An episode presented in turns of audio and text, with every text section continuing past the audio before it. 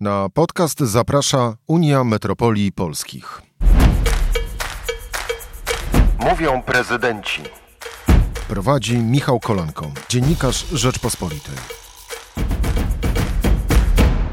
Dzień dobry, Michał Kolanko, podcast Mówią prezydenci. Państwa i moim gościem jest e, wice-zastępczyni prezydenta Bydgoszczy i przewodnicząca Komisji Unii Metropolii Polskich do spraw edukacji i mediów Iwona Waszkiewicz. Dzień dobry. Witam serdecznie. Chciałbym zapytać na początek o nowy rok szkolny. Co Pani zdaniem jest kluczowe, jeśli chodzi o to, e, czy będzie się odbywał e, bez nadmiernych turbulencji, tak jak w ubiegłym roku? No, co roku jesteśmy przyzwyczajeni, że jakieś turbulencje są, a to są związane z likwidacją gimnazjów, a to z podwójnym rocznikiem, a to niestety y, pandemia i w tym roku również ten rok szkolny nowy jest trochę inny niż y, poprzednie. Y, obawy, którymi, które, które nas niepokoją, to są głównie dwie. Jeden temat dotyczy pandemii. Nie wiemy, czy e, dzieci i młodzież będzie e, uczestniczyć w zajęciach stacjonarnie przez cały rok szkolny. To jest na razie e, wielka niewiadoma. Ja bardzo bym sobie życzyła i wszystkim naszym uczniom i nauczycielom, aby mogli do szkoły chodzić, gdyż wiąże się z tą izolacją bardzo wiele problemów. Nie wiemy tego, także to jest pewna obawa i oczywiście przygotowanie.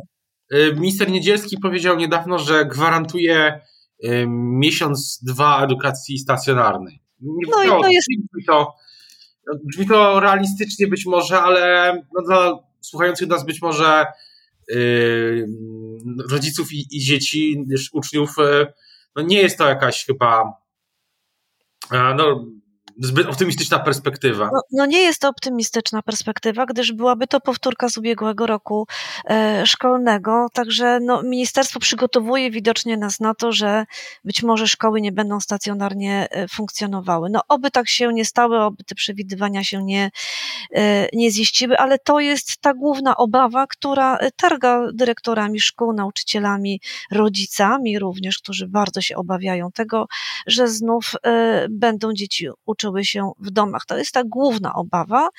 I druga, y, którą nam y, Ministerstwo Edukacji i Nauki y, dołożyło w wakacje, to są proponowane zmiany w przepisach oświatowych, które pan minister Czarnek proponuje wdrożyć już w tym roku szkolnym. Zmiany dotyczące centralizacji oświaty, podporządkowania jej całkowicie administracji rządowej i tych zmian jest sporo. Na szczęście nie są jeszcze uchwalone i mam nadzieję, że znajdzie się y, większość sejmowa, która to odrzuci i tych szkodliwych zmian y, w polskiej edukacji nie będzie. Wracając, wracając jeszcze do pandemii, bo pytanie jest, y, czy, czy uważa Pani, że rząd zadbał o to, żeby we współpracy z samorządem oczywiście, żeby szkoły się odpowiednio przygotowały. Tu zarówno jeśli chodzi o kwestie, nazwijmy to logistyczno-organizacyjne, jak i kwestie, kwestia szczepień. Jeśli chodzi o, o kwestie logistyczne, to praktycznie odpowiada za to dyrektor szkoły we współpracy z samorządem. Tutaj rząd jak gdyby nie wspiera y, szkół pod tym względem, jak mają dokładnie organizować y, y, zajęcia w każdym budynku. Za to odpowiadają dyrektorzy. Ja przypomnę, jak to było w ubiegłym roku, gdzie praktycznie całą odpowiedzialność, jak ma działać szkoła w pandemii, w jaki sposób funkcjonować chociażby w czasie egzaminów, to wszystko spadło na dyrektorów szkół, który, którzy współpracują współpracowali e, oczywiście z samorządami i z lokalnym e, sanepidem. Było to bardzo trudne. Jeśli chodzi o dostawy środków e, dezynfekcyjnych, środków ochrony, one oczywiście do szkół trafiają.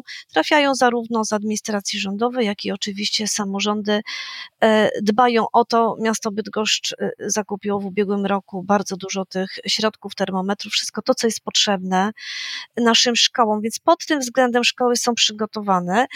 E, natomiast nie ma takich e, programowych, dobrych rozwiązań, jak dobrze realizować e, edukację hybrydową, czy całkowicie zdalną, tak, żeby ona była jak najbardziej efektywna.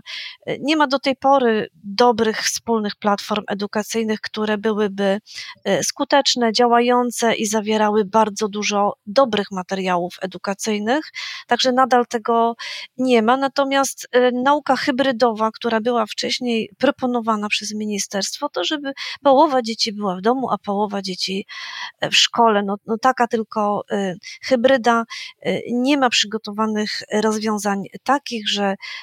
część dzieci uczy się w sali e, lekcyjnej, jest włączona e, kamera, mamy platformę, z której mogą jednocześnie korzystać inni uczniowie, którzy są w tej chwili w domu, bo na przykład przybywają na obowiązkowej kwarantannie, czy chcemy, aby tych dzieci w budynku było trochę mniej. Także takich przygotowań nie było, także nadal jest jeszcze grupa na pewno rodziców, grupa dzieci, która jest wykluczona z dostępu swobodnego do internetu i do edukacji. Właśnie, ja to też chciałem, chciałem zapytać, bo takie szacunki widziałem w Warszawie, ale czy w Bydgoszczy y, są szacunki, jak wiele osób jest objętych takim właśnie wykluczeniem, jeśli chodzi o dostęp do sprzętu elektronicznego? Czy to się udało też zmienić, zmniejszyć?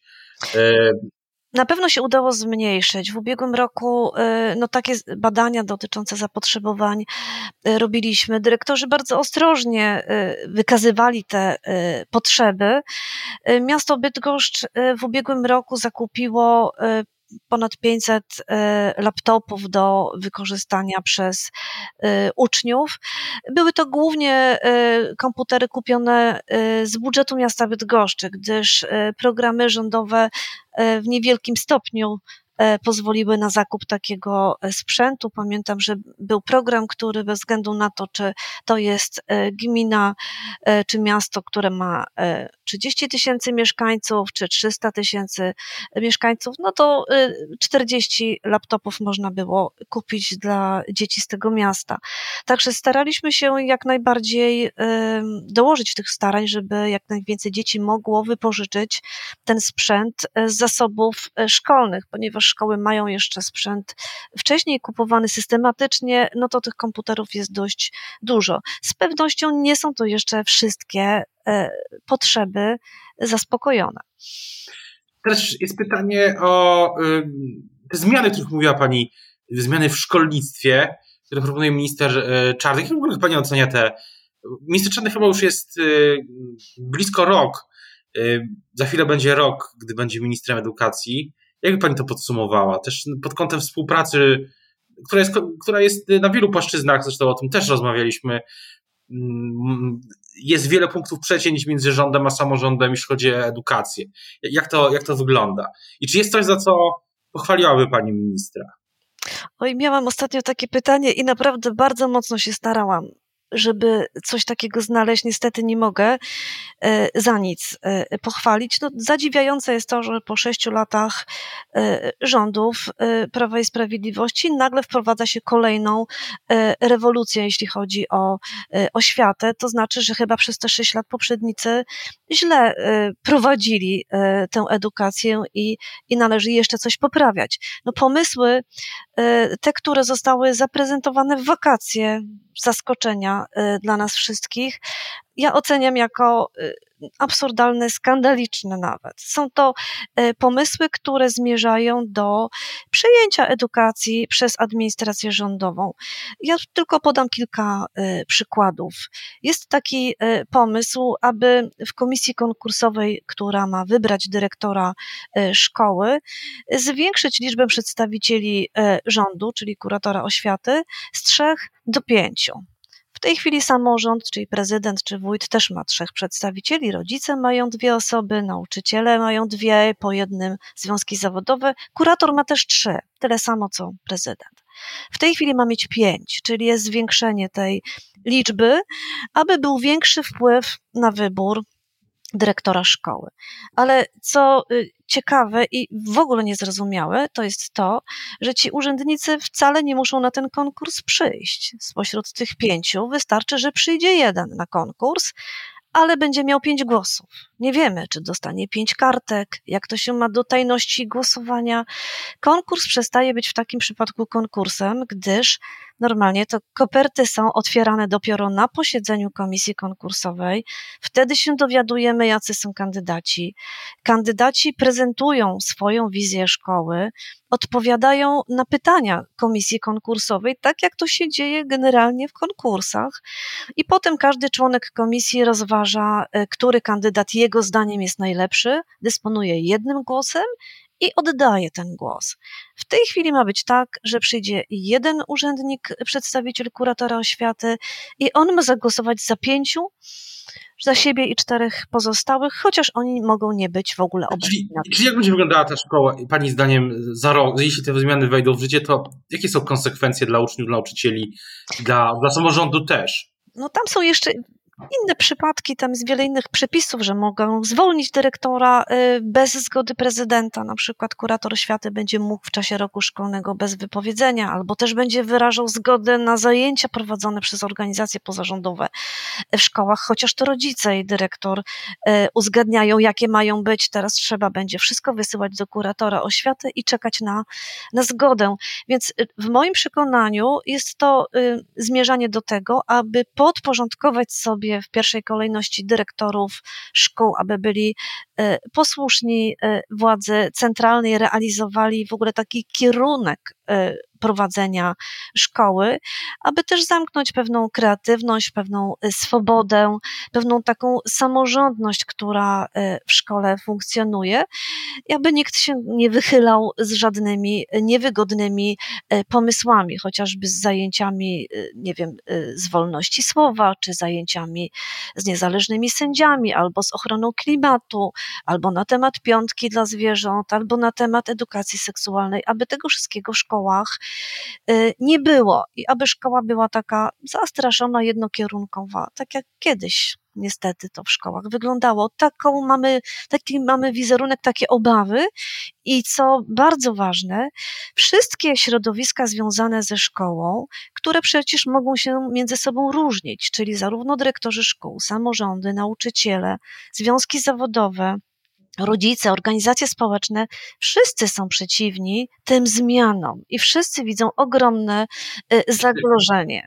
Wejdę Pani słowo, ale czy to jest tak, że konsekwencją tego, tak ja spoglądając na to y, z, trochę innej, z innej, innej, perspektywy, czy konsekwencją tego może być na przykład to, że więcej osób, więcej, nauczy, więcej y, rodziców będzie, będzie się decydowało na to, żeby przenieść swoje dzieci do placówek prywatnych, a to jest też możliwe, że no, rodzice bardziej świadomi tego, co będzie się działo e, w szkołach publicznych, mogą takie decyzje podejmować, ale konsekwencją jest też to, że nauczyciele e, jak gdyby zaprzestaną pewnych pomysłów, wdrażania pewnych pomysłów kreatywnych, dobrych, rozwijających dzieci, nie tylko realizujących podstawę programową od A do Z na, na zajęciach, że, że ta innowacyjność i kreatywność, otwartość będzie jak gdyby zamrożona, zamknięta, bo nikt nie będzie chciał się narażać przed dyrektorem, ani też dyrektor nie będzie się chciał narażać przed y, administracją rządową, żeby przypadkiem nie stracić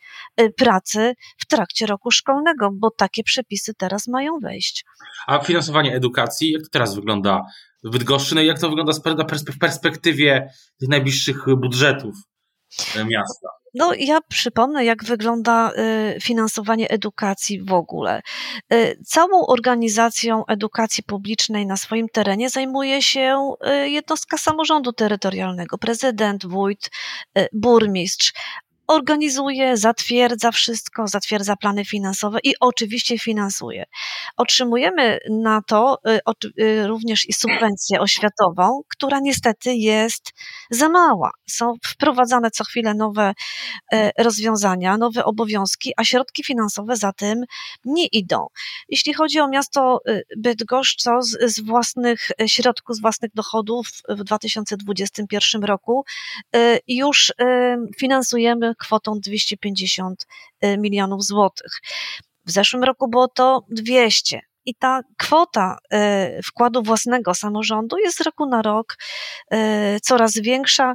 Kiedy alarmujemy na ten temat do Ministerstwa Edukacji i Finansów, no to słyszymy, że przecież macie Państwo zwiększone dochody, rozwija się kraj. Nikt nie mówi o inflacji szalejącej, ani o wzroście e, wynagrodzeń czy wzroście e, innych wydatków, e, tylko że mamy obowiązek finansować, ponieważ nigdzie nie jest powiedziane, że subwencja ma w takim czy innym stopniu finansować edukację.